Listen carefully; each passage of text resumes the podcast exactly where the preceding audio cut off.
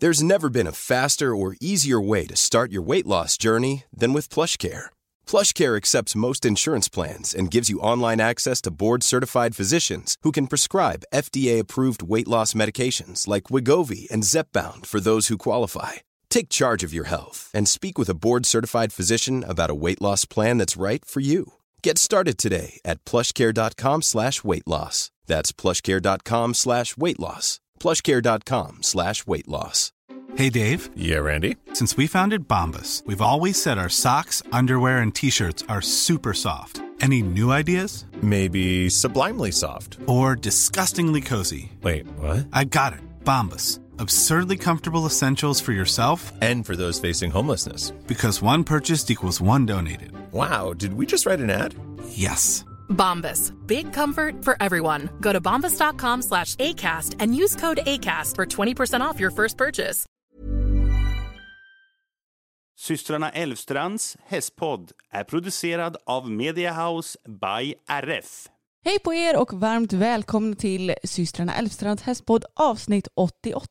Halli hallå, jag som pratar nu heter Emma. Och jag som pratar heter Anna och vi är två systrar, obviously, som driver en hästpodd tillsammans och vi pratar om allt mellan himmel och jord som kommer upp i våra hjärnor. Det gör vi och för en gångs skull så poddar vi faktiskt direkt på morgonen för du ska iväg till frissan så vi har fått lägga om lite i planerna så ifall vi skulle ha lite morgonröst nu så vet ni varför. Ja men alltså jag har knappt hunnit prata idag. Jag har pratat några ord med Samuel men that's it. Ja, jag har ju sagt typ så här tre ord till dig innan vi satt oss ner här nu. Eftersom jag är ensam här på morgnarna så jag har inte riktigt värmt upp än. Nej, men har du hunnit känna efter hur läget är idag då? Jo, men jag tror det är bra. Jag har sovit väldigt, väldigt bra i natt faktiskt. Mm. Eh, så det har varit väldigt skönt. Jag håller på med nässprays detox. Som jag ju har en lång historik av beroende av i mitt liv kan man säga. Alltså jag, när jag gick på, vad kan det ha varit, högstadiet? Mm. Eh, eller mellan högstadiet. Alltså jag använder nässpray varje dag. Och det ska man inte göra. Du ska använda nässpray när du är förkyld och tät i näsan. Sen ska du sluta med det. Men eftersom jag är en beroendemänniska då, så har jag upp, framkallat ett beroende av nässpray. Så jag gjorde att jag var tvungen att använda det hela tiden. Eh, sen så lyckades jag bli av med det beroendet. Och eh, efter det så har jag väl egentligen kunnat använda nässpray som man ska göra, bara att jag måste göra en liten mini-detox efter varje förkylning. Mm. Alltså att jag trappar ner på nässprayen för att till slut kunna sluta med det helt och hållet. Men alltså nu i år så fick vi ju först corona i februari och då blev jag beroende. Sen lyckades jag typ trappa ner. Sen kom ju då pollenallergisäsongen. Då blev jag beroende igen. Eh, sen lyckades jag trappa ner. Och sen så fick jag ju då min mystiska allergi eller vad fan det är för någonting som jag har fått nu. För jag är ju, min näsa är konstant irriterad numera. Konstant tät, konstant nysig, eh, skitirriterande. Och eh, nu försöker jag trots det här att liksom skära ner på nässpraysanvändandet. Och det har ju kommit så pass långt nu ändå så att jag bara använder det på natten eller på kvällen innan jag går och lägger mig. Förut så var det ändå en lång period som jag behövde använda det hela dagen. Så mm. det går ju bättre men nu känns det som att det har lite stannat och som att jag är jäkligt irriterad på vad fasen det är för fel på min kropp. Ja men alltså du får ju typ ta och söka för det där. Ja. Så du får något svar på vad det är som är knäppt. Jo jag vet men det är också det här som är problemet med att ha utmattningssyndrom. Ja. Det är att jag tar ju alltid tag i alla jobbsaker utan problem men jag orkar ju aldrig ta tag i sådana här privata problem eller vad man ska säga. Alltså jag skulle säga att det är nog inte på grund av utmattningssyndrom utan det är nog bara så vi allmänt är då jag. Jo visserligen men det har blivit ännu värre du kan mm. jag säga efter de här senaste åren. Nej så nässpraysberoendet går lite sisådär. Jag hoppas att, det ska, att jag ska kunna lägga av med det helt och hållet snart. Ja. Men jag kan säga att förra veckan, då var det typ första veckan som jag inte tog någon nässpray alls på morgonen. Och när vi skulle podda, alltså jag var helt andfådd för att jag kunde liksom inte andas med näsan knappt. Så jag fick prata, pausa och andas. Sen prata och pausa och det var så jobbigt. Men nu känns det i alla fall lite bättre. Ja men jag tycker inte att det låter så konstigt. Nej men vad bra. Och jag mår bra men jag är lite rädd. För? För att jag ska bli sjuk. Du, jag med kommer jag på nu. Mm. Mm. För båda våra killar är ju sjuka nu. Ja, precis. Och Samuel har ingen corona för han har testat sig. Mm. Och alltså, jag är inte rädd för den aspekten. Men nu ligger han hemma och snorar och hostar. Mm. Och jag bara, åh, vi ska liksom tävla på lördag. Mm. Jag vill inte bli sjuk. Nej, jag har sett fram emot den här tävlingen så länge. Mm. Verkligen tränat inför den här tävlingen också. Vart så himla taggad på att äntligen dressyrtävlingen för första gången sedan augusti tjugohundratjugo. Och så som sagt, båda våra killar är sjuka. Men Jalle är ju så rolig. Jag, han bara, ja, jag är förkyld men jag är inte sjuk. Och jag bara, fast förkylning är ju en sjukdom. Ja. Nej, men jag är bara förkyld för att jag var ute och jobbade och så blev jag varm. Då tog jag mig till inne och sen så blev det eh, kallt. Så då blev jag förkyld på grund av det. Eh, så, och man är bara sjuk om man inte går, om man är hemma från jobbet, påstår ju han också. Så vad har han för uppfattning? Ja. Men alltså, det är ju det här som är så en rolig myt, eller om man ska säga att man skulle bli sjuk av att vara kall. Jag vet. Man kan ju bli det om man har en virusinfektion eller sådär i kroppen. Mm, exakt. Men han påstod också att ja, men igår så fick ju han sova ganska mycket då, och då påstod han att han blev att han kände sig bättre efter det. Så jag tror ju inte att det är någon större fara med honom. Men samtidigt så vill ju inte jag bli smittad heller. Nej, men jag, alltså det är väl ingen större fara med Samuel heller. Nej. Men jag bara säger, jag vill tävla. Jag har ju missat en tävling år för att jag blev förkyld. Mm. Och då, då, jag har fan varit sjuk två gånger i år redan. Jag har, ja, jag kom, tänkte säga jag har inte varit sjuk en annan gång. Men jo, vi hade ju corona. Mm. Eh, och efter det har jag, peppar, peppar.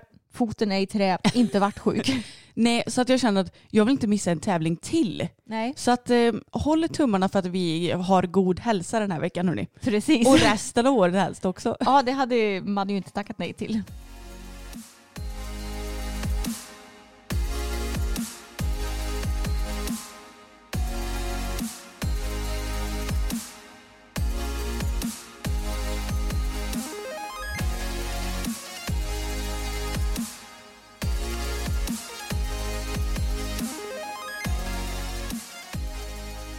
Ja, men vi har ju haft lite krångligt den här veckan utöver att våra killar har varit sjuka, Emma.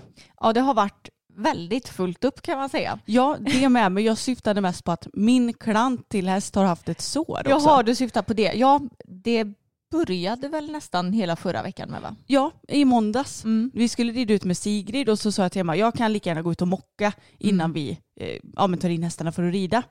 Så då gick jag ut i hagen och hade med mig skottkärran och Fokus kom fram i vanlig ordning för han är så nyfiken. Mm. Och så bara ser blodsplatter på hans framben. Jag bara, nej. Och sen så när jag gick och på andra sidan så bara, nej. Då var han hur svullen som helst i benet. Ja, det såg inte så kul ut i måndags faktiskt. Nej, jag bara, okej okay, så nu har du fått en enorm skada här som du kommer behöva vila hela resten av året, eller? Ja, jag var nog inte riktigt så orolig som dig, för jag vet ju att sårskador kan ju oftast se värre ut än vad de egentligen är i det akuta skedet, för det kan, hästarna kan ju bli rejält svullna av bara ett sår. Jo, det är i och för sig väldigt sant. Jag vet inte om jag var så orolig, men det såg ju ganska brutalt mm. ut. Men då tänkte jag så här, okej, okay, jag får strunta i det så länge, så får vi ta tag i det när Emma och Sigrid kommer sen. Och då när ni hjälpte mig att ta in de andra hästarna så bara jag longerade honom pyttelite i båda varven för att se hur han rörde sig. Och då var han ju ren. Mm. Så det var ju ingen hälta eller någonting, vilket kändes väldigt skönt. För då tänker jag ändå att ja, men då kan det inte vara så farligt liksom. Men sen så har jag ju fått behandla det här lilla såret under veckan och han har fått bandage. För att jag tänkte att i och med att han är så svullen också så kanske det är bra att svullnaden får lite stöd i och med bandage. Även om jag inte lindade så himla hårt liksom. Men ja, ni fattar nog vad jag menar. Och sen så kom våran ekupat Kristin ut i fredags.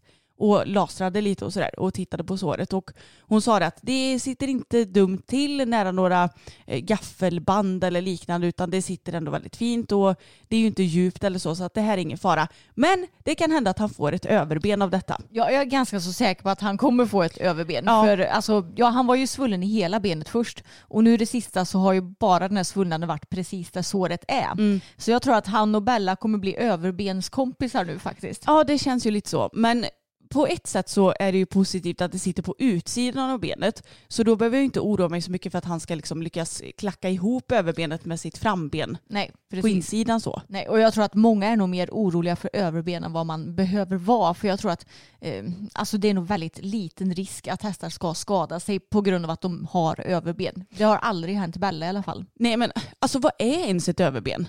Jag vet knappt. Nej, vi, vi kanske ska googla så att våra lyssnare som kanske inte vet vad det är också får reda på vad ja, det är. För att jag vet hur det ser ut, men jag vet inte vad det alltså bokstavligt är. Nej. Okej, jag orkar inte googla så där jättemycket för att jag, jag hittar ingen riktig, vad ska man säga, källförlitlig artikel så här i detta nu. Men det står i alla fall eh, på tidningen Ridsport har en låst artikel. Och då står det att eh, ja, men enligt veterinären så är det ett skönhetsfel bara. Ja. Så vi, vi får lägga den lite på is så kanske vi får ta upp det nästa vecka. Vi lämnar det där helt enkelt. Mm. Mer än att vi inte behöver vara så himla oroliga kanske. Precis. Nej, men jag tror ju att Fokus kommer vara fit for fight igen nu den här veckan. Mm. Och det hoppas vi eftersom han som sagt ska tävla på lördag i planen. Då ska båda vi två åka till Falköping och tävla dressyr. Och eh, vi har fixat som så att jag startar sist i min klass och du först i din klass. Sen är det en klass emellan där. Mm. Så att det inte ska bli så himla lång väntan. Och jag tror det kommer bli bra. Ja, men det tror jag också. Jag hoppas att, alltså för Bellas del så tror jag inte att det är några bekymmer att Fokus lämnar henne. Nej. Men jag hoppas att Fokus ska vara fine med att han blir lämnad. Ja. För han är ju duktig nu i stallet och ni, när vi, eller när jag tog hand om såret förra måndagen så var han jättesnäll när ni gick ut med både Tago och Bella. Han lyfte inte ens huvudet något utan han mm. bara, ja nu är jag själv och bryr mig inte om det. Och det har ju varit ett problem förut. Men transporten är ju inte hans bästa kompis. Nej, och då är han ju inte hemma heller och trygg i den miljön. Nej. Så han kommer säkert bli lite stressad. Men förhoppningsvis så kommer han ju att lugna sig snabbt i alla fall. Ja, och jag tänker också att någon gång så måste vi åka ut med två hästar på samma tävling. Så att vi måste ju träna på den här grejen. Ja, men exakt. Och i absolut värsta fall så får jag väl ta ut honom och stå och beta någonstans eller något. Ja, det, det kommer lösa sig i vilket fall som helst. Ja. Men det ska bli kul i alla fall. Och jag har ju... Ja, jag har tänkt att jag ska rida två dressyrpass nu i veckan mm. innan lördagens tävling. Och eh, förhoppningsvis få till eh, en lite bättre känsla. Få två pass till att träna på nedsittningen. Men får också acceptera att jag liksom inte kommer känna mig speciellt bekväm med den den här gången. Men att det kommer lösa sig ändå. Mm. Och du startar ju lätt B ett och jag startar lätt A tre. Precis. Men nu i helgen så har även vår ridklubb ordnat ponnytävling i hoppning. Och både du och jag har hjälpt till på den. Jag stod på framhoppningen på lördagen och du stod på banan och var banchef båda dagarna. Mm. Och eh, i alla fall på lördagen så tyckte jag att allt flöt på väldigt bra. Ja, men det flöt på väldigt bra igår också. Så det var väldigt skönt faktiskt. Men jag blev lämnad ensam med en funktionär på banan rätt vad det var. Så då fick jag springa till flaggpositionen och ta den. Men eh, sen så blev det påfyllt så det var rätt så lugnt. Men det, grejen var att det blev ett dumt litet byte med de som skulle stå halvdag. Mm. Att de försvann, vilket jag inte visste men som tävlingsansvarig visste om. Mm. Och sen så skulle det fyllas på mer men det blev liksom inte gjort samtidigt om du fattar vad jag Nej, menar. Okay. Mm, men jag det förstår. Löste sig ändå för det var liksom... Alltså, det som är jobbigt med ponnytävlingar det är ju att det är dels banombyggnader mm. men sen är det också höjning. Ja. Och dessutom så var det en A-ponny hela helgen som var med, vilket mm. är jättekul. Men då blir det ju ännu en extra höjning. Ja, det, det, man kan ju säga att det är mycket mer praktiskt att ordna storhästtävlingar och ponnytävlingar. Helt klart.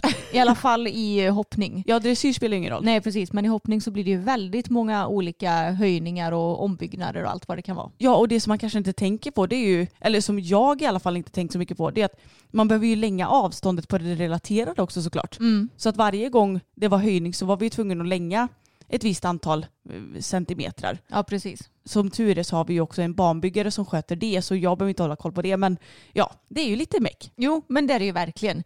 Men någonting som det också är meck med för jag tror säkert alla ridklubbar det är att få funktionärer till sina tävlingar. Ja, alltså vi har pratat med många olika som rider för olika klubbar och som är aktiva mm. och det är så svårt att hitta funktionärer och jag vet att vi har pratat om det här i podden tidigare. Men jag kan bli lite så här, hur svårt ska det vara att hjälpa till? Jo, jag med. Och jag vet att vissa ridklubbar har ju som krav på att är du licensierad för vår klubb så måste du hjälpa till på, säg, en tävling om året. Mm. Och jag tycker banne mig att det är helt rätt. Alltså jag tycker att, tänk om alla ridklubbar hade haft så. Då hade ju antagligen ingen haft något problem med att få funktionärer. För jag menar som det ser ut nu i både vår klubb och säkert nittiofem procent av alla andra ridklubbar så är det ju ett gäng som hjälper till på typ varje tävling. Ett gäng eldsjälar. Ett gäng eldsjälar som hjälper till på varje tävling och väldigt många som aldrig hjälper till. Ja, och jag tycker det är så tråkigt att vissa bara ja, men ser det som att de bara kan åka räkmacka och skita i och hjälpa till. Ja, alltså jag har ju starka åsikter om mycket. Och en åsikt som jag har en stark åsikt om det är ideellt arbete. Och jag tycker att är du medlem i en ideell klubb, ja då får du också dra ditt stå, strå till stacken och hjälpa till.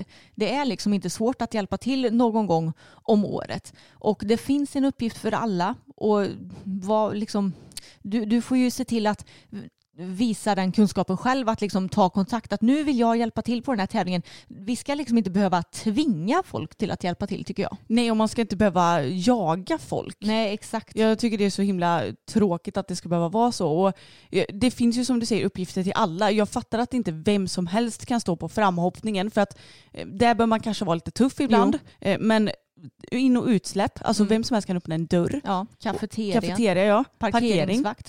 Så att det, det finns grejer för alla, och jag tycker verkligen att oavsett om man tävlar eller inte så kan man ju hjälpa till för sin klubb. För att det finns ju också, ja, alla ridklubbar har ju såklart inte ridskola. Mm. Men många har ju också ridskoleelever som, alltså det är guld att lära sig mycket på en tävlingsplats. Ja, verkligen. Och, och det är ju kul. Ja, alltså jag vet inte riktigt uh, om det har hänt någonting med mentaliteten de senaste åren. Men i alla fall när du och jag red på ridskolan när vi var alltså barn, så fort det var så här, ah, nu ska vi ordna en klubbtävling eller nu ska vi ordna en lokalhoppning, då blev vi, ja, där måste vi hjälpa till på. Så mm. skrev vi upp oss snabbt som tusan på så här funktionärslista i stallet med vad vi ville göra. Och så var vi med och jobbade hela helgen och tyckte att det var jättekul. Ja, men alltså vi sprang ju till den här lappen och ja. skrev upp oss så att vi fick den posten vi ville ha. Ja, exakt. Och jag vet inte, det känns inte som att det är så så numera. Vissa, vissa är ju säkert så som vi är. Mm. Men då känns det som att det var, det var inte bara vi som var så som vi beskrev nu. Nej, det var ju många. Ja. Alltså den lappen blev ju överfull nästan. Ja,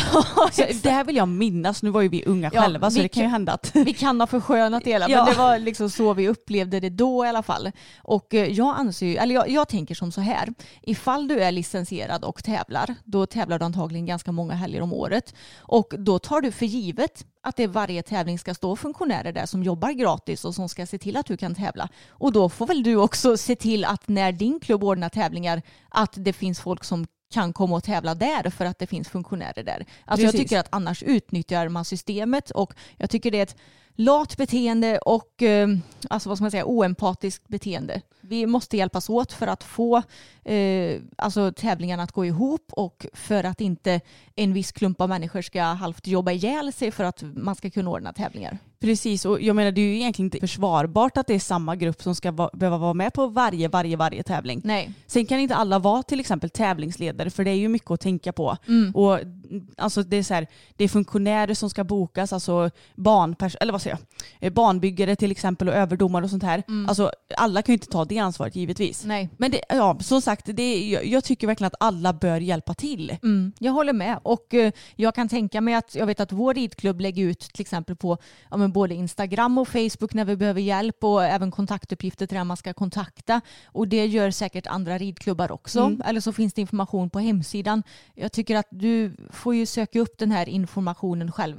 Man ska som sagt inte behöva jaga folk, tycker jag. Nej, jag håller verkligen med om det. Och sen så har det liksom varit lite tal om att vissa klubbar har lite förmåner för de som hjälper till på tävling. Att man kanske har något poängsystem så att man får, inte vet jag, billigare jackor i så här klubbhoppen om man har något sådan och, mm. och sådär. Men jag har pratat lite om det med pappa. Och det är ju egentligen inte rätt att man ska behöva betala sina funktionärer. Nej, det, då blir det ju inte ideellt arbete heller. Nej. För ideellt arbete innebär ju att du jobbar frivilligt och gratis. Mm, precis, och det är ju inte heller rätt. Och dessutom blir det också väldigt konstigt så här att ja, men mamma, hon brukar ju oftast hjälpa till i kafeterian. Mm. Och hon har ju noll hästintresse. Ja. Hon hjälper enbart till för att du och jag och pappa är aktiva i klubben. Mm. Liksom. Jag menar, om hon nu skulle få in poäng, mm. skulle hon portionera ut dem över våra poäng då? Alltså, det blir så här jättekrångligt, så att jag vet inte. Jobba gratis bara, hörni. Ja, så svårt är det inte. Men eh, någonting som jag hade tyckt, tyckt varit intressant också, det är ni som också är aktiva i era klubbar med att arrangera tävlingar. Har ni något bra system när det kommer till att få ihop funktionärer? Kan inte ni skicka en kommentar på vår Instagram i så fall? För jag tror att både vår klubb och säkert många andra klubbar hade behövt lite råd när det kommer till det här. Verkligen. Och något som folk kanske inte riktigt tänker på, det är att det som betalar sig när det kommer till ridklubbar, det är ju tävlingssektionen, eller tävlingssektionen säger jag, men tävlingsverksamheten. Mm. Det är ju de pengarna som gör att, i alla fall för vår ridklubb, att vi kan köpa in hindermaterial, att vi kan, ja men kanske, vi har ju till och med sponsrat ridskolan med lite sadel, eh, material den här mm. gången. Och vi väljer liksom att kunna pytsa tillbaka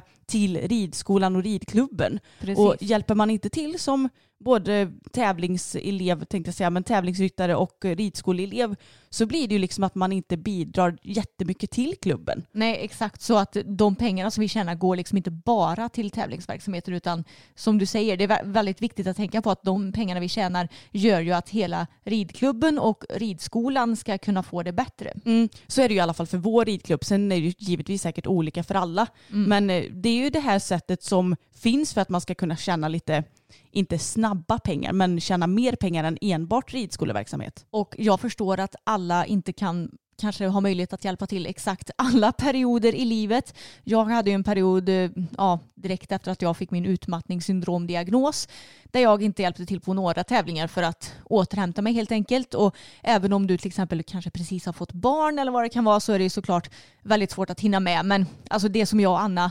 syftar på i den här i det här poddavsnittet är ju de som aldrig hjälper till, men som ändå tävlar år efter år. Och ja, jag hoppas att ni förstår lite vad vi menar med det hela.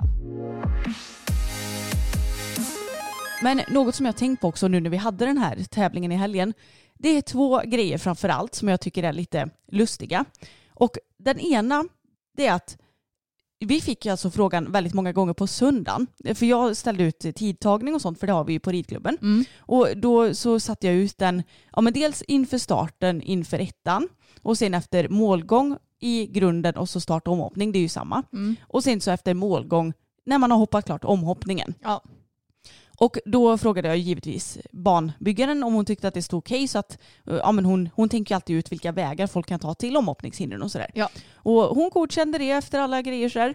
Och sen så började folk komma in på banan innan vi var helt hundra procent färdiga med banan. För att det är så här, folk vill ju gå banan så fort som möjligt. Och när siffrorna är utplacerade och så, då brukar vi släppa in när vi inte är färdiga med höjden och så. Mm. Och då så stod jag och meckade lite med den här tidtagningen, för man måste ju få den att passa för att den ska klicka och sådär. Och då kom det förbi folk och frågade, du, eh, måste jag rida runt den här i omhoppningen eller kan jag snedda här? Ja. Och då var det alltså sista hindret i grundomgången. Mm. Och så stod tidtagningen en liten bit bort, för jag tänkte att det är lite taskigt för hästen att landa och vända direkt. Ja, precis. Det är bättre att de får rida två språng fram och vända runt tidtagningen och så börjar omhoppningen. Precis, och det ska också tilläggas att banbyggarna, eller speciellt vår banbyggare som vi har, eh, hon tänker ju verkligen ut banor för att det inte ska bli sån här, vad ska man säga, busridning och allt för hafsig ridning, utan hon kan ställa ut, se lite blommor på ett visst istället för att man inte ska kunna rida igenom det, utan för att det ska bli så schysst ridning som möjligt för hästarna. Ja, men jag, jag blev så himla förvånad, för det vet väl alla om som börjar tävla att man måste passera tids... Eh, tid, eller så här, ja, start och mål liksom. Ja, jag kan ju tycka det. Så jag blev helt chockad. Jag bara, ja självklart måste du runda den. Mm. Nej, du får inte... Eller ja, du får väl göra precis som du vill, men jag menar, då blir du ju utesluten. Ja, precis. För då får du ju fel hin- eller liksom. Ja, ja. Mm. Så jag blev så förvånad över att ens få den frågan. Mm. Och en annan grej som jag märker på varje tävling vi anordnar, mm. när det är hoppning, det är att folk kollar ju inte på ryttarmeddelanden eller anläggningsskiss eller någonting. Nej. Jag, när jag ska åka och hopptävla framförallt, men även när jag dressyrtävlar, mm. jag läser ryttarmeddelandet för att se om det är någon specifik information jag behöver veta. Mm. Och jag kollar på anläggningsskissen. Ja. För då behöver du inte vira runt som en yr höna när du ska ut från ridhuset, utan du vet att insläpp är där och utsläpp är där. Mm. Nu var det så många gånger man fick påminna folk om att utsläpp är längst ner och insläppet är ju när man kommer från framhoppningen. Ja, precis. Så det är faktiskt ett väldigt bra tips till mig, eller till mig, från mig, att kolla på anläggningsskissen, för då behöver ni inte fundera på vart ni ska ta vägen efteråt. Nej. Och i regel så rider man ju aldrig alltså tillbaka därifrån man kom. Nej, exakt. Man har ju alltid ett flödesschema på tävlingsplatsen. Mm. Och någonting som jag tänkte på nu när jag jobbade på tävlingen, jag var ju inte inne på banan och såg det här, men jag kunde höra i högtalarna att domaren sa att eh, nu, du får tänka på att inte använda spöet för mycket, för du får bara använda det som tappning två gånger fram på bogen. Mm. Och det får man ju göra då per bana, att du får använda spöet två gånger framme på bogen. Eh, och that's it, sen får du inte använda det mer enligt reglerna. Men samtidigt så, jag tror att domaren sa det två gånger vad jag kunde höra. Men det blev, blev ingen konsekvens av det hela. Så det jag undrar, det är varför den här regeln finns om det inte blir någon konsekvens om du inte följer regeln. Fattar du? Jag förstår vad du menar. Det är väldigt konstigt att det inte blir någon konsekvens. Att man till exempel blir utesluten mm. eller får någon form av fel i alla fall. Typ fyra fel. Ja.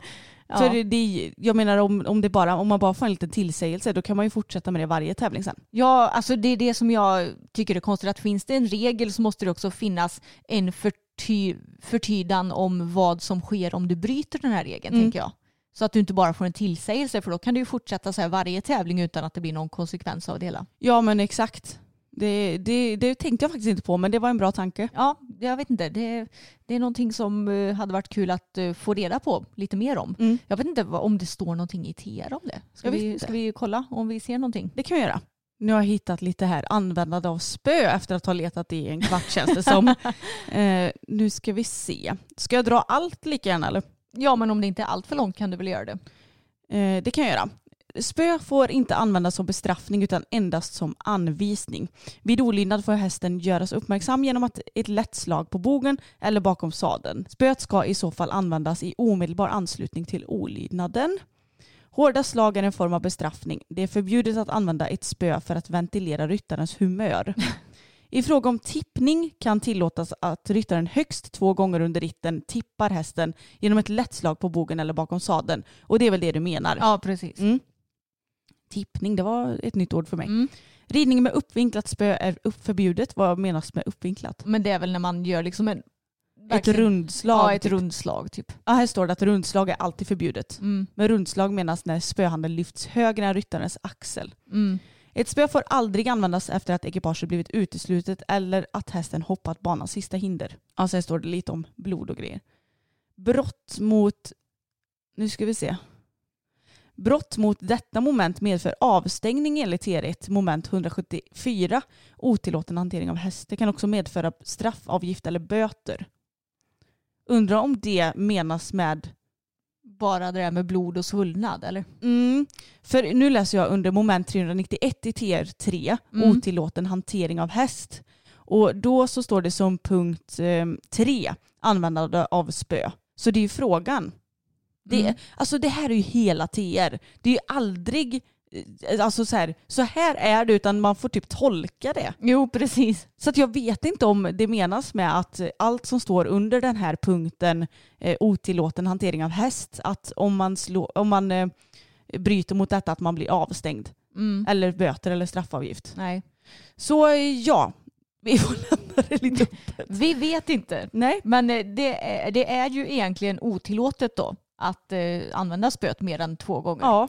Som tippning. Och även när hästen har blivit utesluten. Och det är det också många som inte vet. Mm. För det hörde jag också. Att, och tänk på att inte använda spöet när eh, du har blivit utesluten. Ja, men det vet jag att eh, den domaren som vi hade på den här tävlingen i alla fall. Mm. Hon brukar alltid säga det. Mm. För det är ju bättre att säga det innan. För att det gör det bättre Jaha. För hästen. Ja, ja. Mm. Ja, då fattar jag. Så att det var inte så att ryttarna har gjort fel. Utan hon, ja, hon ja. bara sa till liksom, i förväg. Ja, men det är ju bra. Mm.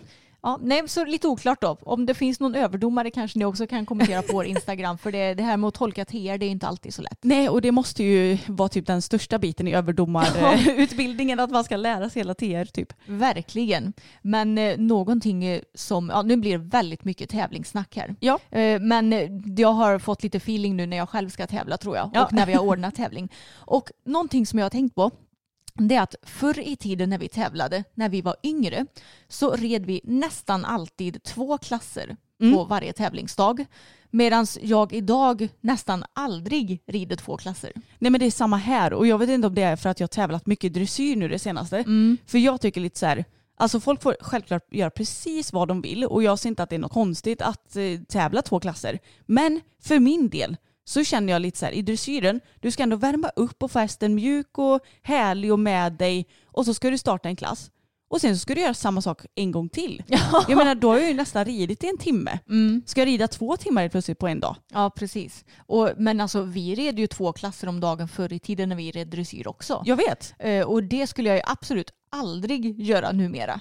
Eh, jag gör ju inte det i hoppningen heller. Och jag vet ju att för min del i alla fall förr i tiden så var det ju hundra procent för min skull som jag startade två klasser. Mm. För jag menar, det var ju inte så att jag med stabila botten toppen skulle behöva rida två klasser för att han behövde slappna av lite till klass Nej. nummer två. Utan det var ju hundra procent att ja, men jag vill hoppa en lägre klass först så att jag blir lite varm i kläderna och sen kan vi hoppa den lite svårare klassen typ. Men medan jag idag känner att fy fan vad jobbigt det är att ladda om mellan två klasser. Jag vet. Och tänk om man rider flera hästar, flera höjder eller flera dressyrklasser. Mm. Alltså herregud, jag hade ju typ blivit utbränd på kvällen alltså. Ja. Nej, jag skojar. Men jag, jag håller verkligen med dig. Och jag sa det också, för jag pratade lite om det här i helgen också. Att skulle det bli så att jag någon gång tävlar lite mer hoppning mm. och se att jag skulle börja rida om jag säger en och tio kanske igen. Då kanske jag hade velat ha en, en meter som en förklass till det. För att känna mig, som du säger, varm i kläderna. Mm. Men jag har ju provat att rida två klasser på Fokus. Både i dressyr och hoppning. Mm. Nu var det visserligen länge sedan i dressyren. Men han blir ju inte mer avspänd. Det är ju nästan Nej. tvärtom. Ja, exakt. Och jag tror att så är säkert fallet med många hästar. Att du kanske tror att det ska gynna att rida två klasser i rad. Men jag tror att de flesta hästar blir nog snarare, kanske speciellt om man tävlar dressyr, mm. att de blir lite trötta efter första klassen så att du får sämre känsla andra klassen. Mm. Så är det i alla fall för mig vad jag kan minnas när jag har tävlat två klasser. Men nu var ju det länge sedan. Och jag vet att vår hopptränare Sten, han är ju heller inget fan av att rida två klasser om dagen. Varje Nej. gång jag säger så här, ah, jag red en klass, han bara, ja ah, det är bra. ja, men, ja, han har sagt också att ja, men alltså, det är ju konstigt här med att rida två klasser. För du sitter ju inte upp och rider två gånger på en dag. Nej, men man gör ju inte det. Nej. Så, så kanske det är lite mer, vad ska man säga? Eller för min del så känns det lite mer naturligt i hoppning för att mm. man kanske inte behöver rida fram lika länge som när man rider dressyr. Exakt. Men jag tycker fortfarande också så här, det är inte bara vi som laddar om, det är, hästarna måste göra det också. Ja, precis. Och nu har ju jag en stabil häst med Bella. Mm. Så för hennes del så är det absolut ingen fördel heller att starta två klasser. Utan jag tycker det är skönt att starta en klass, bara lägga all energi på det. Och sen är det klart, för jag tycker att det blir alltid en sån energiurladdning när du har ridit en klass. Mm. Och sen ska du liksom göra samma sak igen. Då blir det väldigt jobbigt. Den enda gången som det är skönt att rida två klasser, det är om det säger har gått åt helvete i första klassen. Ja, men då är det också så här, då måste man ladda om från det och försöka att göra bättre i nästa klass. Jo, bättre att ta nya tag nästa tävling. Ja, men Nej, alltså lite så kanske. Nej, men det är ändå kul hur hur det har ändrat sig och om det kanske är en grej att yngre ryttare i större grad rider fler klasser på en tävling. Men alltså jag tror att det är mest du och jag som bara rider en klass hemma. Ja, kanske. Ja, för det känns som att många av både våra kompisar och folk som vi känner rider två klasser. Ja, det kanske är vanligt, vanligare bland amatörryttare att rida två klasser. Kanske. För de flesta, vad ska man säga, proffsryttare, de åker ju ändå på meeting och då blir det ju en klass om dagen. Och det tycker jag är mer logiskt i så fall. Mm. Att då rider du en klass om dagen och sen laddar de till nästa dag istället och så behöver inte hästen gå två gånger på en dag. Mm, precis. Men det är klart att det är, jag tycker fortfarande inte det är konstigt att rida två klasser. Men det är mest att jag känner själv att det är så skönt att ha en att fokusera på. Ja, det, det är inget för oss numera helt enkelt kan man säga.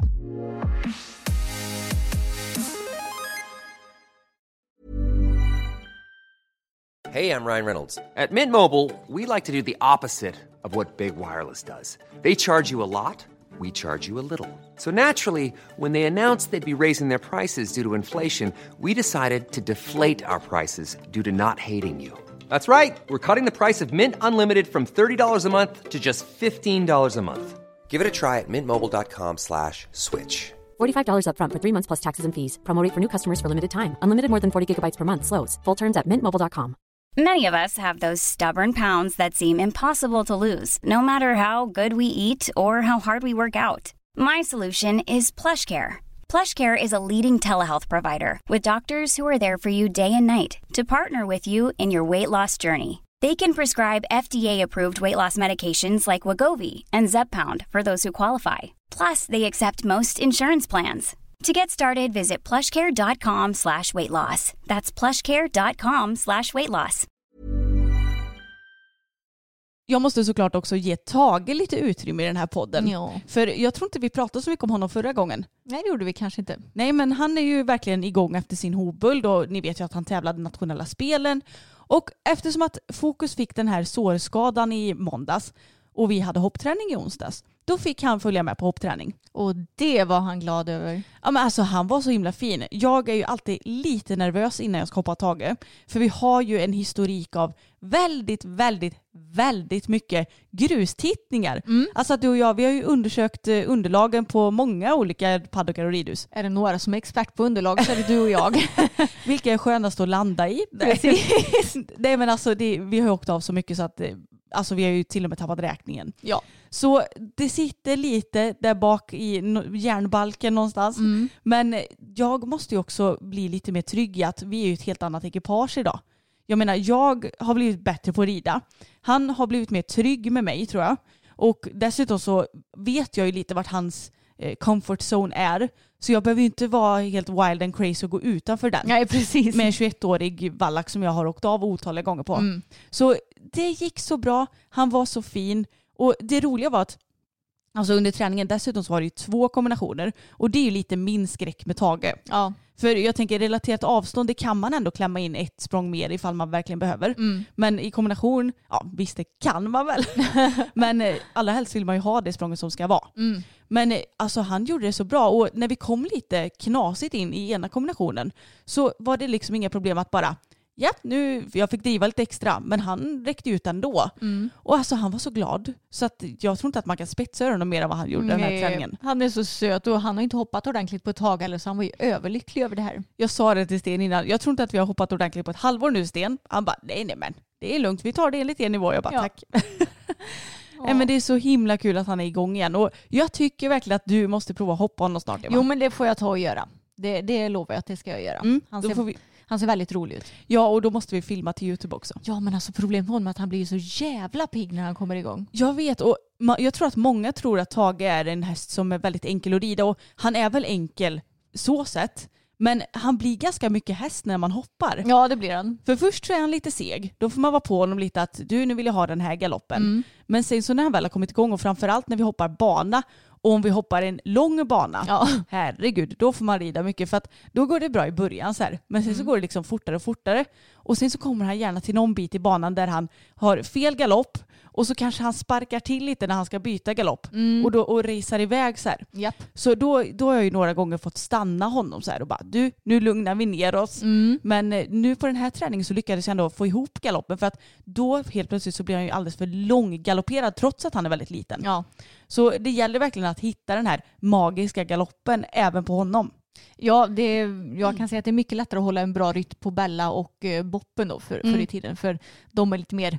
konstanta kan man säga. Ja men exakt, och Bella hon, det är ju kanske en fördel med att hon inte kan länga sin galopp så jättemycket egentligen. Ja, det, det var kul för vår kompis Moa provade ridande för några veckor sedan och bara oj jag trodde att hon skulle ha en lång galopp men nej Bella hon har ganska kort galopp. Mm. Hon är ganska kort liksom i sitt steg överlag trots att hon är eh, liksom hög och jag är ju van vid att rida Boppen som ha, hade en väldigt lång galopp. Mm. Och jag har ju alltid fått jobba med att ja, alla avstånd är så himla korta. Nu är det ganska skönt att jag bara kan liksom flyta på lite grann istället och inte behöva tänka att nu måste jag korta galoppen för att hon ska få plats till exempel. Nej men hon har ju egentligen en väldigt lagom galopp. Mm, det har hon. Och Tage är ju lite tvärtom att han är lite för kort. Mm. Men som sagt, när jag väl har hittat bra galopp som är lagom, då måste jag se, se till så att han inte blir för lång istället. Mm. Så det är en liten balansgång och så är det väl med de flesta hästar.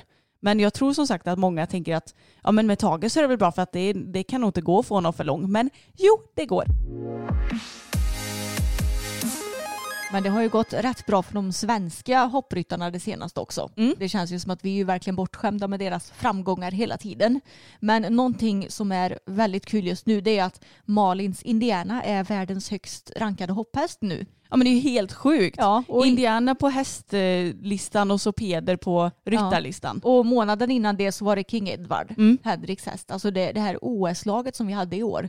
Hur, hur bra form kan man vara i liksom? Ja det är helt otroligt. Ja det är helt galet. Och jag tycker att det är så kul med Malin och Indiana också för det vet man ju verkligen om att det är den här som hon har jobbat med väldigt mycket. Och jag läste en artikel på Ride News tror jag med Indianas uppfödare som sa att Indiana hade jättedålig ridbarhet när hon var yngre. Jaha. Alltså hon valde typ precis vad hon ville göra själv och det gick inte att kontrollera henne eller vad man ska säga. Och eh, hon säger också att det är därför som Malin rider Indiana så bra, att de passar så bra ihop, för att Malin, hon låter ändå Indiana få vara sig själv och att de jobbar med varandra, så inte Malin ska, vad ska man säga, styra hela Indiana. Men visst är det Malin som har sagt någonting om det här, att ja, men man ska inte försöka att förbättra alla hästens brister utan mm. jobba med dem typ. Har inte ja. hon sagt något sånt? Jo, men säkert. Mm. Och det är ju Malin verkligen en expert på. Och det är kanske därför som hon är så himla bra med ston också. Mm. För ston har ju ofta kanske lite egenheter, och ifall du försöker ta bort dem så tror jag snarare att hästen kanske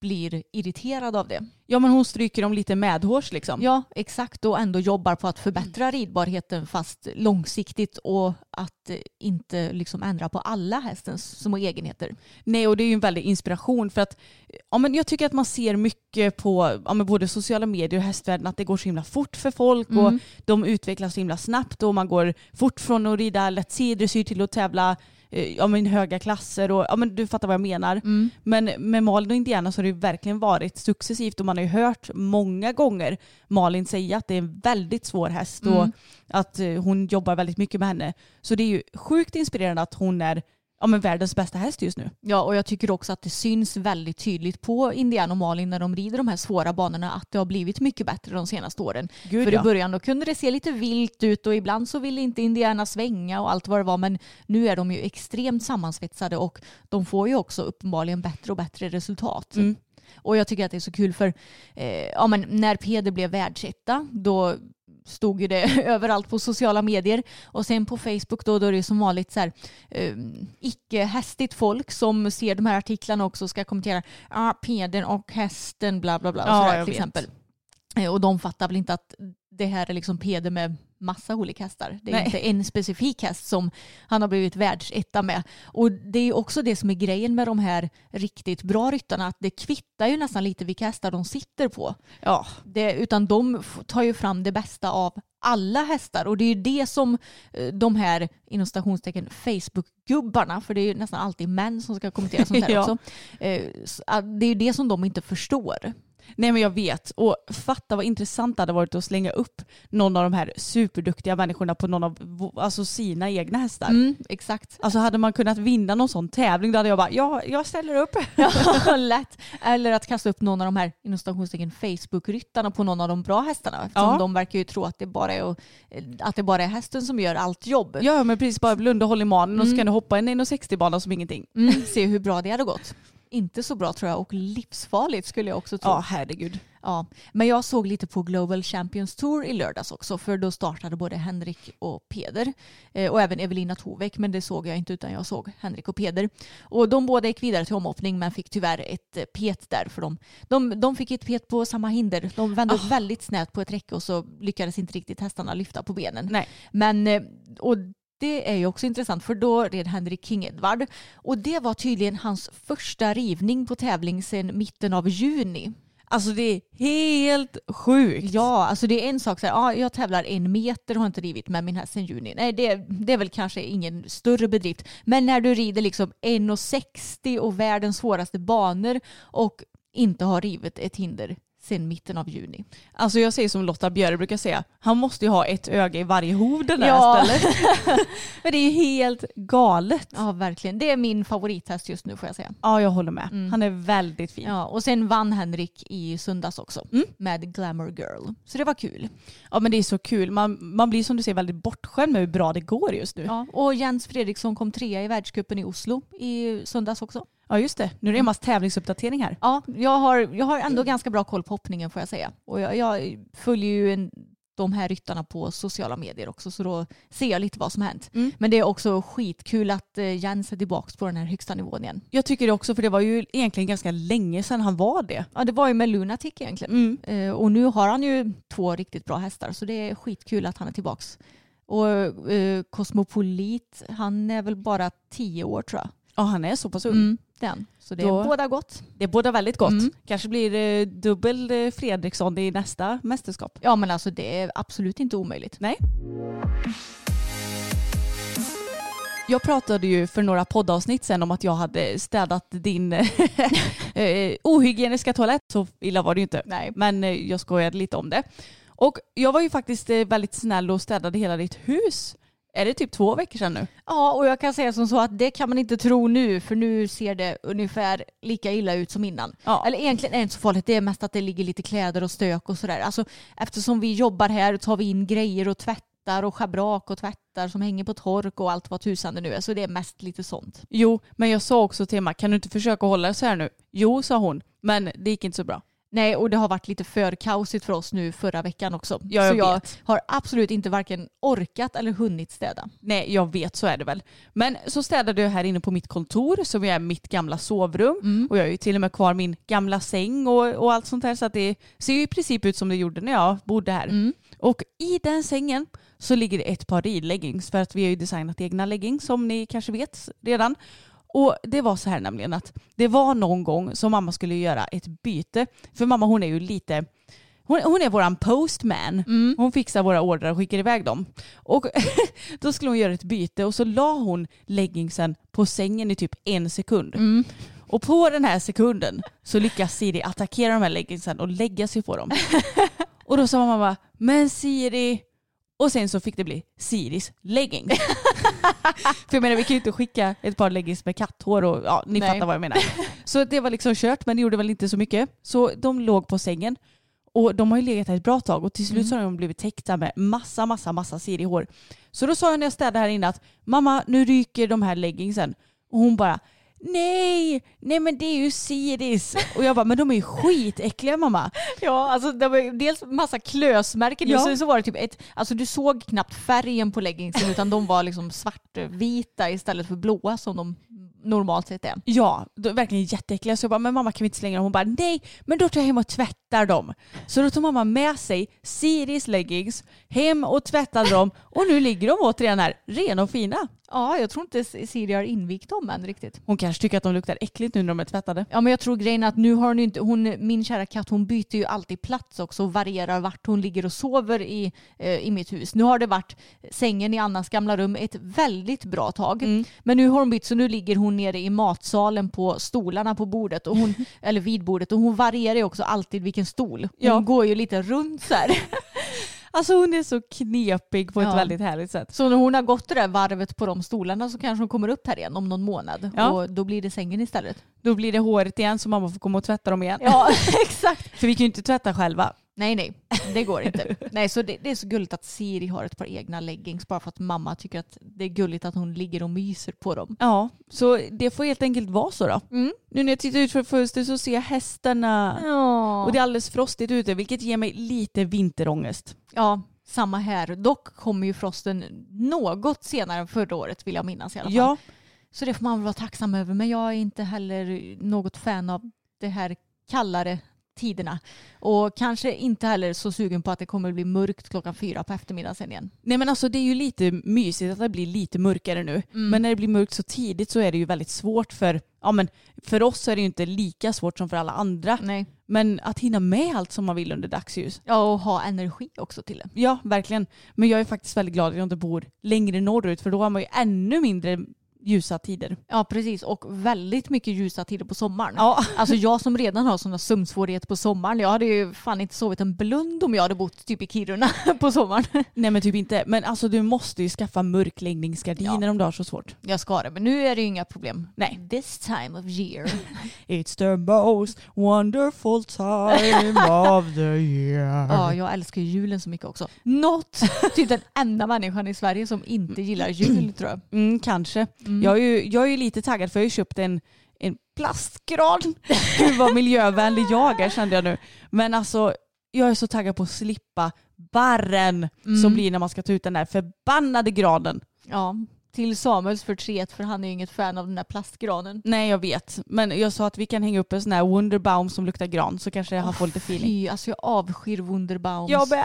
De, alltså, och i bilar, åh oh, gud ja, alltså jag mår illa och får ont i huvudet bara jag tänker på ja, dem. Ja, jag mm. oh, usch. Nej, men hur du ska vi tacka för oss? Ja, du ska iväg till frisören så vi hinner inte direkt snacka något mer nu. Nej, så är det. Men tack så mycket för att ni lyssnat på dagens avsnitt, hörni. Håll tummarna för att jag och Emma håller oss friska som sagt. Ja. Så att vi kan tävla på lördag. Men eh, vi uppdaterar i vanlig ordning om det nästa vecka. Det gör vi. Och glöm inte bort heller att prenumerera på vår YouTube-kanal som heter Systrarna Älvstrand. För där lägger vi upp två filmer varje vecka. Så ni får ännu mer content ifrån oss. Ja, så himla kul. Hoppas vi att ni tycker. Ja, och så Instagram också. Där heter vi Systrarna Älvstrand, Emma Älvstrand och Anna Älvstrand. Det stämmer det. Ha det bäst hörni, så hörs vi igen om en vecka. Det gör vi. Hej då!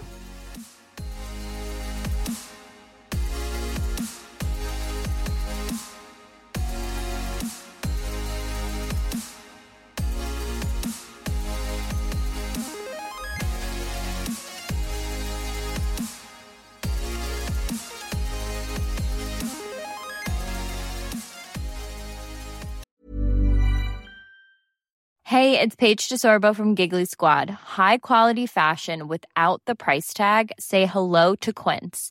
I'm snagging high-end essentials like cozy cashmere sweaters, sleek leather jackets, fine jewelry, and so much more. With Quince being fifty to eighty percent less than similar brands. And they partner with factories that prioritize safe, ethical, and responsible manufacturing. I love that. Luxury quality within reach. Go to quince.com slash style to get free shipping and three hundred sixty-five day returns on your next order. Quince.com slash style.